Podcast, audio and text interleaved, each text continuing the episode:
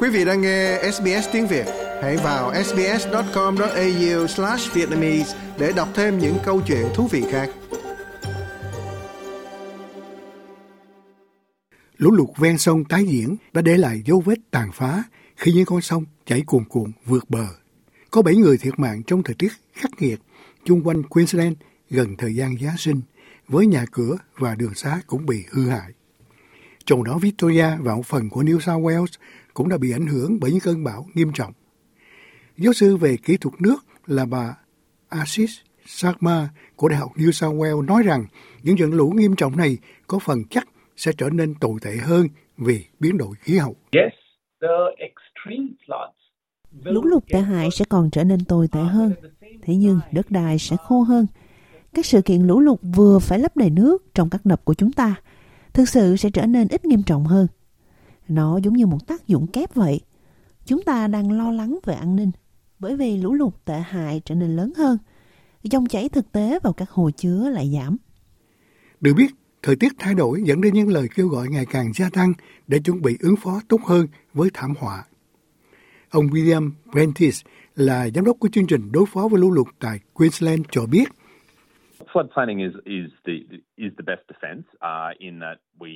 Lập kế hoạch lũ lụt là biện pháp phòng thủ tốt nhất ở chỗ tránh cho mọi người gặp phải nguy hiểm ngay từ đầu.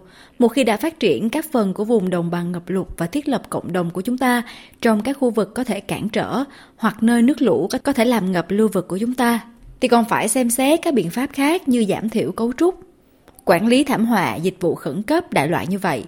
Vì vậy, luôn luôn là một nguyên tắc tốt hầu tránh gây nguy hại cho mọi người để và bảo đảm rằng các lưu vực được quản lý tốt cho tương lai. Còn đối với tiến sĩ Erin O'Donnell, một chuyên gia luật pháp về nước tại Đại học Melbourne, sự chuẩn bị cẩn thận đó đã không đầy đủ đến mức độ cần thiết. Nó hoàn toàn cho thấy sự thất bại của việc điều tiết nước bởi vì những gì đang thấy đó là sự thiếu kết nối giữa quy hoạch sử dụng đất khi cho phép mọi xây dựng trên vùng đồng bằng ngập nước và điều tiết nước. Đó là luật pháp và đạo luật mà chúng ta thực sự kiểm soát và quản lý cách sử dụng nước. Chúng ta không chấm dứt những điều này bởi vì mọi người vẫn xây dựng ở những nơi không an toàn và chúng ta không trình bày đầy đủ với mọi người về nguy cơ lũ lụt. Được biết, mối quan tâm là sự pha trộn đối với vùng đồng bằng ngập lụt khiến một số ngôi nhà không thể bảo hiểm và chính phủ tiêu bang và liên bang tốn hàng tỷ đô la hỗ trợ thiên tai. Giáo sư Sarma nói rằng vẫn còn thời gian để ngăn chặn điều tồi tệ nhất xảy ra. Um, I think we definitely have the time Tôi nghĩ chúng ta chắc chắn có thời gian và khả năng để thay đổi. Một phần của những thay đổi là ở cơ sở hạ tầng. Đó là thay đổi nguyên tắc thiết kế lũ lụt của chúng ta. Cống thoát nước mưa, công suất, tất cả các loại cơ sở hạ tầng tương tự. Điều thứ hai đó là đưa cơ sở hạ tầng mới vào những nơi có thể không thay đổi được. Suy nghĩ về cơ sở hạ tầng xanh và cách giảm đỉnh lũ. Trong đó nội các quốc gia hứa sẽ bảo đảm rằng sự phát triển địa ốc sẽ không còn diễn ra trên các vùng đồng bằng ngập lụt. Thủ tướng Anthony Albanese cũng cho biết chính phủ của ông đang phải đối mặt với thách thức biến đổi khí hậu. Vâng, nó cần một phản ứng toàn cầu.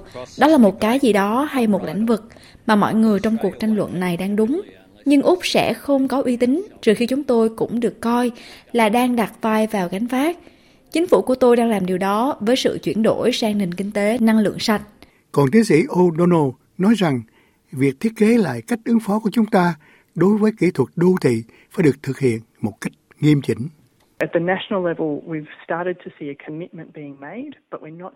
Ở mức độ quốc gia, chúng tôi bắt đầu thấy một cam kết được thực hiện, thế nhưng không thấy điều đó được thực hiện ở bất cứ nơi đâu, gần hay xa hoặc là nhanh chóng. Mối quan hệ với các dòng chảy là điều mà rất nhiều người coi trọng, do đó đã đưa chúng ta đến gần các dòng sông. Sự thay đổi đáng kể sẽ có tác động đến giá bất động sản, sẽ là một biến động đáng kể cho rất nhiều người để di chuyển mọi người ra khỏi vùng đồng bằng bị ngập lụt. Vì vậy đó là một vấn đề thực sự chính trị hóa và điều đó gây khó khăn cho các chính phủ. Bà cũng nói rằng Úc nên dựa vào kiến thức của tổ tiên những người bản địa. Các chủ sở hữu truyền thống đã sống với những dòng sông năng động, chảy cuồn cuộn khi chúng gây ra lũ lụt và mở rộng và co lại trong thế hệ bắt đầu thiên niên kỷ mới. Do đó có rất nhiều điều mà người định cư Úc có thể học hỏi từ các chủ sở hữu truyền thống về cách xây dựng mối quan hệ an toàn và tôn trọng với các dòng sông.